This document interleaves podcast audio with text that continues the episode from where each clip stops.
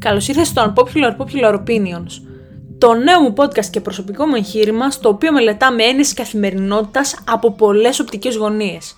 Είμαι η G και σε ευχαριστώ που είσαι εδώ και αφιερώνεις χρόνο ώστε να ακούσεις το podcast μου.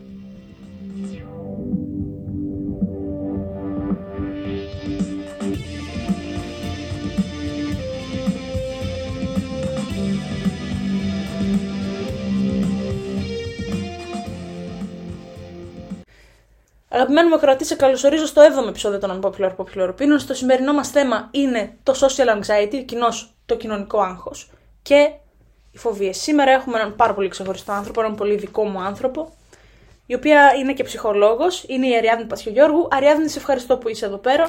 Και εγώ ευχαριστώ πάρα πολύ που με καλέσατε στο podcast σας, κυρία Τζιχρή. καλό, καλό. Λοιπόν, θα ήθελα για αρχή, αν είναι εύκολο, να μου αναλύσεις τον όρο πρώτα τους social anxiety και μετά των φοβιων και ύστερα να μου πεις τις διαφορές τους. Να Ναι. μου τους αναλύσεις. Ωραία, γενικά θα κάνουμε μια συζήτηση για το κοινωνικό άγχος. Οι περισσότεροι άνθρωποι λοιπόν έχουν βιώσει την εμπειρία του κοινωνικού άγχους. Πρόκειται για μια κατάσταση έντασης, ανησυχίας και φόβου που νιώθει κανείς σε καταστάσεις στις οποίες εμπλέκονται και άλλοι άνθρωποι. Δηλαδή, ένας άνθρωπος που βιώνει ε, κοινωνικό άγχος, τον ενδιαφέρει πάρα πολύ η εντύπωση που θα έχουν οι άλλοι για αυτόν και τον ενδιαφέρει να είναι θετική. Πολλά μπορεί να είναι τα συμπτώματα του κοινωνικού άγχους. Ε, κυρίως το άτομο το οποίο το βιώνει έχει έντονο φόβο σχετικά με μία ή περισσότερες κοινωνικές καταστάσεις, στις οποίες είναι εκτεθειμένο σε πιθανό εξονυχιστικό έλεγχο από ένα άλλο άτομο. Οπότε τον ενδιαφέρει πάρα πολύ η αξιολόγηση που θα πάρει από αυτό το άτομο και αν θα είναι θετική ή αρνητική. Και ουσιαστικά η κοινωνική αποδοχή, έτσι. Ακριβώς, ακριβώς. Η κοινωνική αποδοχή. Τον ενδιαφέρει δηλαδή, φοβάται εάν θα ταπεινωθεί ή αν θα έρθει σε αμηχανία ή αν οι άλλοι θα τον απορρίψουν ή θα προσβληθούν. Από αυτόν, από κάτι που θα κάνει Ναι, θα πει αυτός, ακριβώς, έτσι. ακριβώς, ακριβώς.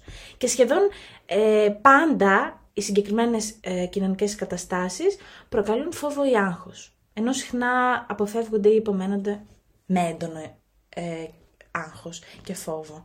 Δηλαδή, ένα άτομο που βιώνει μια τέτοια κατάσταση ενδεχομένως να την υπομείνει για πάρα πολύ μεγάλο χρονικό διάστημα. Μάλιστα. Πόσο κοινό είναι το κοινωνικό άγχος δηλαδή και οι φοβίες, δηλαδή πόσο συχνά το βλέπουμε στον κόσμο; Γενικά, ειδικά στις μέρες μας, θεωρώ ότι είναι πάρα πολύ σύνηθες και οι περισσότεροι άνθρωποι το, το βιώνουν αυτό. Συνήθως, ένας στους δύο ανθρώπους βιώνουν μια κατάσταση κοινωνικού άγχους. Αυτό μπορεί να οφείλεται σε πάρα πολλούς παράγοντες. Ε, βασικός πυρήνας του κοινωνικού άγχους Ωστόσο, φαίνεται να είναι η έντονη επιθυμία του ατόμου να μεταφέρει στους άλλους μία θετική εντύπωση. Είναι αυτό που είπαμε και στην αρχή. Μία θετική εντύπωση για τον εαυτό του. Σε συνδυασμό με την ανασφάλεια όμως που νιώθει για την ικανότητά του να τα καταφέρει. Γιατί όταν βρίσκεσαι σε μια τέτοια κατάσταση, αμφιταλαντεύεσαι την ίδια σου την ικανότητα. Αν δηλαδή μπορείς να καταφέρεις αυτό που έχεις βάλει ως στόχο ή όχι. Ως αποτέλεσμα, το άτομο μπαίνει σε καταστάσεις άγχους. Πιστεύει ότι κινδυνεύει, να συμπεριφερθεί με κατάλληλο τρόπο, να μειώσει κάποιον, να προσβάλλει Προσβάλλει. κάποιον ακριβώς. Και αυτό θα έχει ως αποτέλεσμα να χάσει και ο ίδιος το κύρος του, ας πούμε. Υπάρχει κάποιος τρόπος να αντιμετωπιστεί ή να θεραπευτεί αντίστοιχα το κοινωνικό άγχος; Εννοείται πως υπάρχουν πάρα πολλοί τρόποι που μπορούμε να το αντιμετωπίσουμε, έτσι. Αρχικά, η μισή λύση της συγκεκριμένης διαταραχής είναι η συνειδητοποίηση. Δηλαδή, κάποιος να καταλάβει ότι κάτι συμβαίνει, ότι βρίσκεται σε μια κατάσταση έντονη, με ένταση και προφανώς δεν είναι αυτό που θα έπρεπε να είναι όταν βρίσκεται σε μια, μια κοινωνική κατάσταση.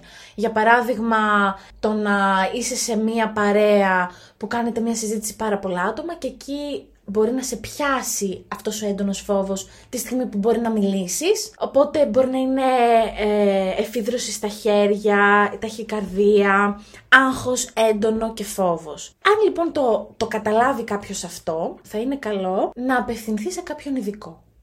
και ανάλογα με την κατάστασή του και σε τι βαθμό μπορεί να συμβαίνει αυτό, ο ειδικός θα τον βοηθήσει καταλήλως. Εννοείται να πούμε ότι εκτός το, από τη συνειδητοποίηση και την αντίληψη του τι συμβαίνει, είναι σημαντικό κάποιος να παρατηρήσει και τη συχνότητα του φαινομένου.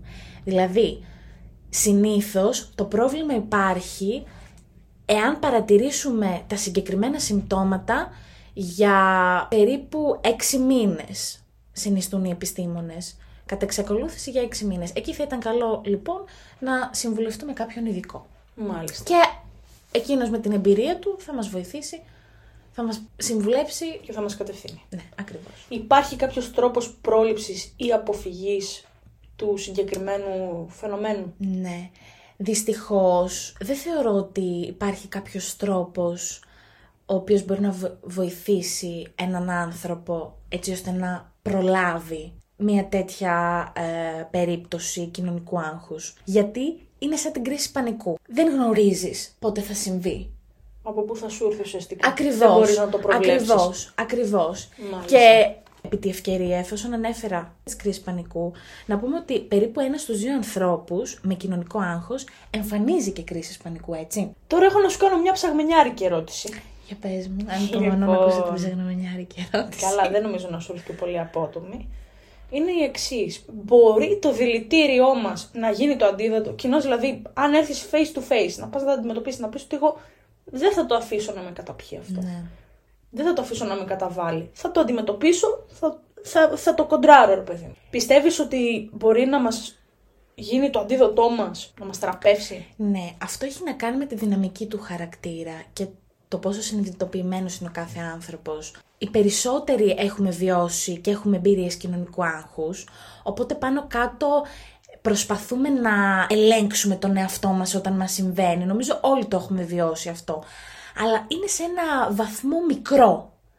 Σε περιπτώσεις όμως που αυτό είναι συνεχές και για πάρα πολύ μεγάλο χρονικό διάστημα και σε μεγάλο βαθμό, που αυτό θα το ορίσει κάποιος ειδικός, δεν θεωρώ ότι μπορούμε να το ελέγξουμε και να το γυρίσουμε και να, να αλλάξουμε αυτή την κατάσταση. Να αποβάλουμε αυτή τη συμπεριφορά, αυτό που μας συμβαίνει δηλαδή όταν βρισκόμαστε σε μια τέτοια κατάσταση άγχους. Έχουμε ακούσει πάρα πολλές φορές και με αυτά τα συμπτώματα που λες, θα μπορούσε κάλλιστα να είναι ένας ντροπαλός άνθρωπος απλά.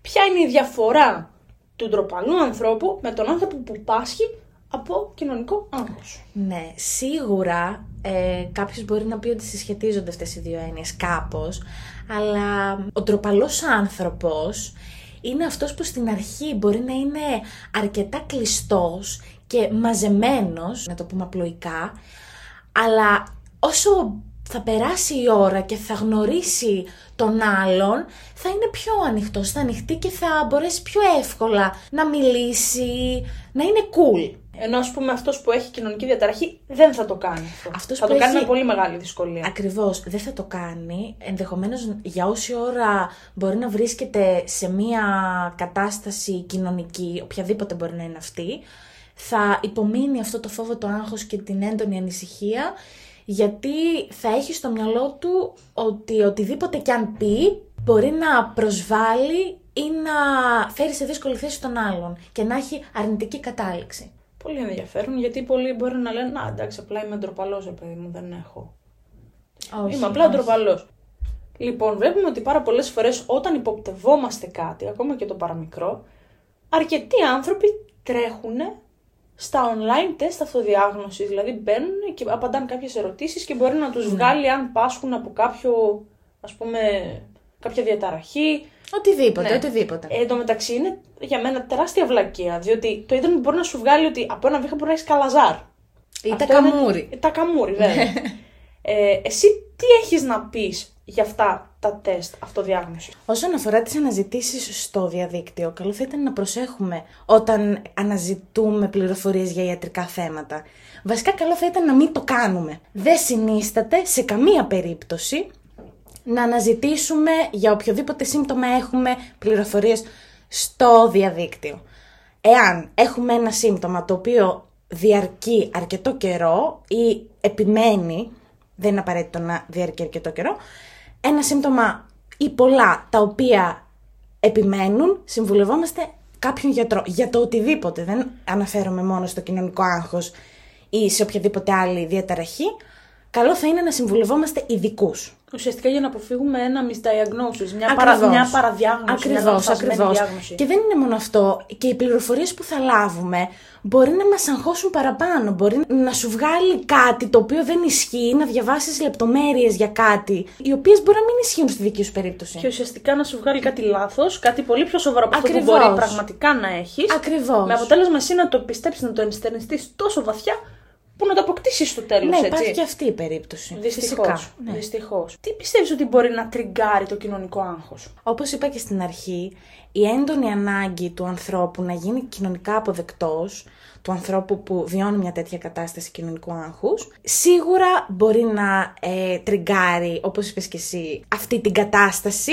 Η γνώμη των άλλων ανθρώπων επηρεάζει ζωτικά τη συμπεριφορά των ατόμων που βιώνουν τέτοιες εμπειρίες κοινωνικού άγχους. Είναι εφικτό να το κληρονομήσουμε από κάποιον συγγενή μας, από τη μάνα μας, τον πατέρα μας, κάποιον θείο, οτιδήποτε. Η γενετική προδιάθεση, γιατί αναφέρθηκε στην κληρονομικότητα, που αυτό σημαίνει, η γενετική προδιάθεση, αν συνδυαστεί με συγκεκριμένες εμπειρίες ζωής, όπως είναι η κρίση πανικού κατά τη διάρκεια μιας ομιλίας, ε, μπορεί να οδηγήσει στην ανάπτυξη δυσλειτουργικών μοντέλων σκέψης, αναφορικά με το πόσο το άτομο μπορεί να ελέγξει το αποτέλεσμα κάποιων κοινωνικών καταστάσεων και το αποτέλεσμα μπορεί να είναι θετικό ή αρνητικό, δηλαδή η εντύπωση που θα αφήσει αν θα είναι θετική ή αρνητική. Οπότε ναι, έχει κάποια συσχέτιση η κληρονομικότητα με το κοινωνικό άγχος, αλλά σε συνδυασμό και με άλλες εμπειρίες όμως. Κοινωνικά αγχώδης ή αντικοινωνικός, τι λες; Ναι, ωραία η ερώτησή σου. Θα έλεγα ότι ο αντικοινωνικός άνθρωπος έχει την επιλογή να αποφεύγει συγκεκριμένες κοινωνικές καταστάσεις. Δηλαδή ανθρώπους που θα συναναστραφεί ή καταστάσεις στις οποίες θα βρεθεί. Ενώ ο κοινωνικά αγχώδης άνθρωπος, όπου και να βρεθεί που θα είναι με άλλα άτομα, με άλλους ανθρώπους, θα αναπτύξει αυτού του είδους τη συμπεριφορά. Το άγχος δηλαδή, τον έντονο φόβο και τα σχετικά που αναφέραμε στην αρχή. Ενώ ο αντικοινωνικός θα λέγαμε είναι απλά διάφορος. Παρ' όλα αυτά, ένας άνθρωπος κοινωνικά αγχώδης θα μπορούσε να είναι και αντικοινωνικός. Γιατί ακριβώς επιδιώκεις να μην έρχεσαι σε συναναστροφή με άλλους ανθρώπους, γιατί πολύ απλά φοβάσαι το τι θα πεις, το πώς θα αντιδράσει ο άλλος. Την απόρριψη. Τι... Ακριβώς. Ναι, γενικά φοβάσαι την αρνητική έκβαση αυτής της κατάστασης. Τι άποψη θα διαμορφώσει ο άλλος για σένα; Μάλιστα. Οπότε ναι, ε, Μπορεί το mental και physical abuse, δηλαδή η ψυχική και σωματική βία, να σου προκαλέσει το συγκεκριμένο... τη συγκεκριμένη, συγκεκριμένη διαταραχή. διαταραχή. Παίζει πολύ σημαντικό ρόλο οποιοδήποτε είδος bullying. Για παράδειγμα, ας το πάρουμε ο καθένας από τη δική του πλευρά.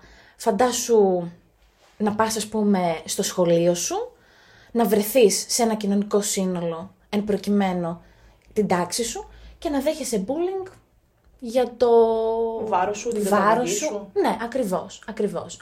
Όταν αυτό γίνεται κατ' εξακολούθηση, κάποια στιγμή θα αναπτύξεις μια άρνηση και δεν θα θέλεις ενδεχομένως να πηγαίνεις. Επομένως πρώτα επηρεάζεται η αυτοεκτίμηση του ατόμου με αποτέλεσμα να φέρει κοινωνικό άγχος.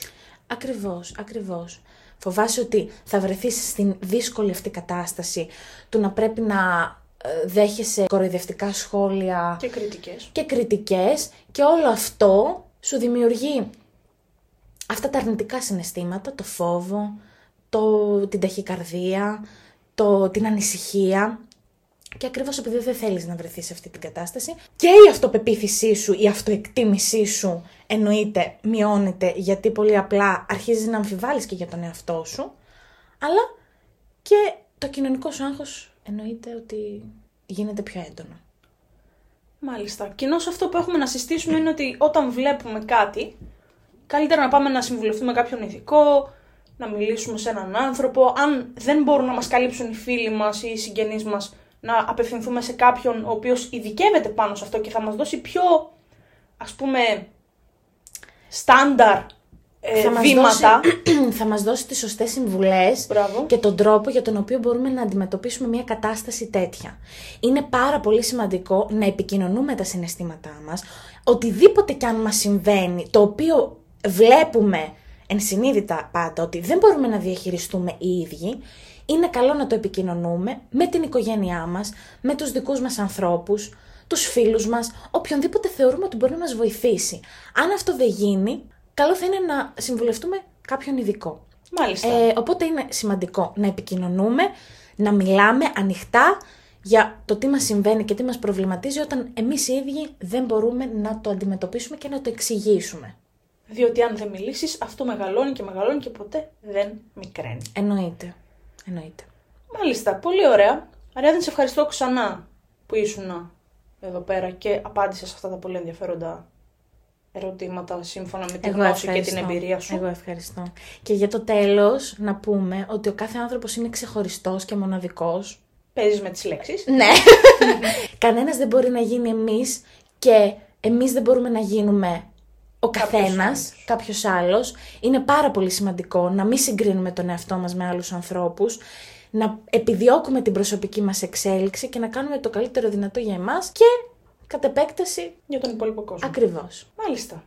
Σε ευχαριστώ πάρα πολύ. Την ευχαριστούμε λοιπόν την Αριάδνη, παιδιά. Σας ευχαριστώ και εσάς που ήσασταν εδώ πέρα και με ακούσατε άλλη μία φορά. Το επεισόδιο σήμερα είναι πολύ μεγαλύτερο. Καθώς την επόμενη Δευτέρα δεν θα έχουμε επεισόδιο λόγω απουσίας μου. Θα έχω ένα μεγάλο ταξίδι. Δεν ξέρω αν θα έχω ίντερνετ, δεν ξέρω και αν θα έχω χρόνο γιατί πρέπει να το οργανώσω τα πράγματά μου κτλ. Μέχρι την επόμενη φορά που θα είναι πιθανότητα σε δύο εβδομάδες, γιατί δεν θέλω να χαλάσω το σερί της Δευτέρας, να σας πάω έτσι τα νεύρα δευτεριάτικα. Μέχρι την επόμενη φορά εύχομαι να είστε καλά και να προσέχετε τις ψυχούλες σας. Από μένα φιλιά πολλά. Γεια σας!